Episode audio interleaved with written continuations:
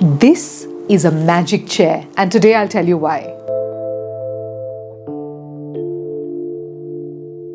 A few months ago, I was struggling with my personal projects. I was unable to focus on my writing and especially these videos that may not be urgent, yet they're very important to my life. I read somewhere that coming up with a certain space, having a sacred space where you worked, help you to be more productive and be more creative. I said, well, let me try it out. And I came up with the chair.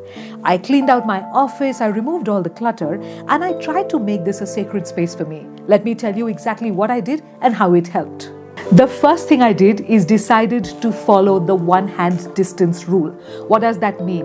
That simply means that I realized all the things that were important to me had to be within a one hand distance so that I could reach them very easily right from the chair when I wanted. Because if my pen, my papers, my other stationery, my stapler, everything wasn't within a one hand distance and I got up from the chair, I would basically go for a little trip around the entire space and get distracted. So, the most important thing that I did was I kept everything that I need on a day to day basis within a one hand distance so that I never have to get up from the chair.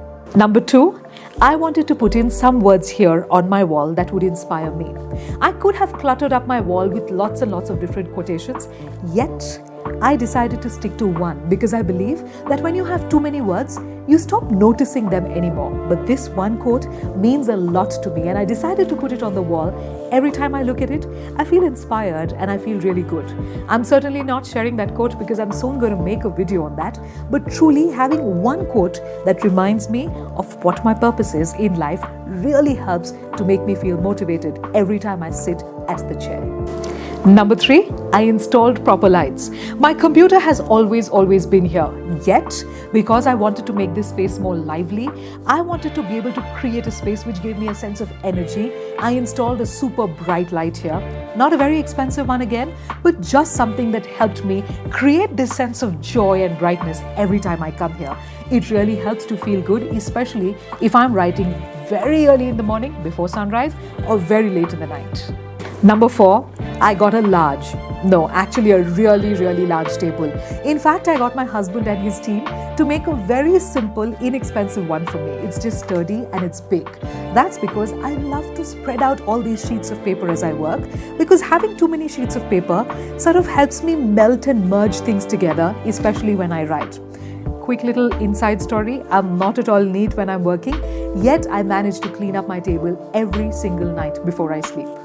Number five, I removed all clutter. Anything that I don't need on a daily basis is not going to be anywhere around my chair. In fact, things that I need on a weekly basis also sometimes don't make it here.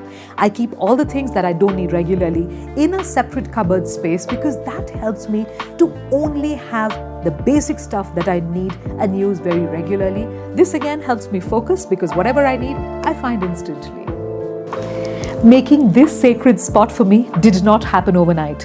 It took a lot of time, trial and error, creativity, and a lot of small organic changes.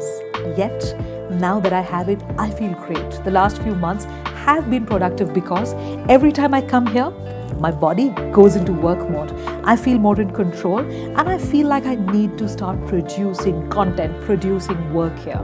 It really makes a huge difference, and I realized that completely. What's your sacred space? Do you have one? Do you want to make one?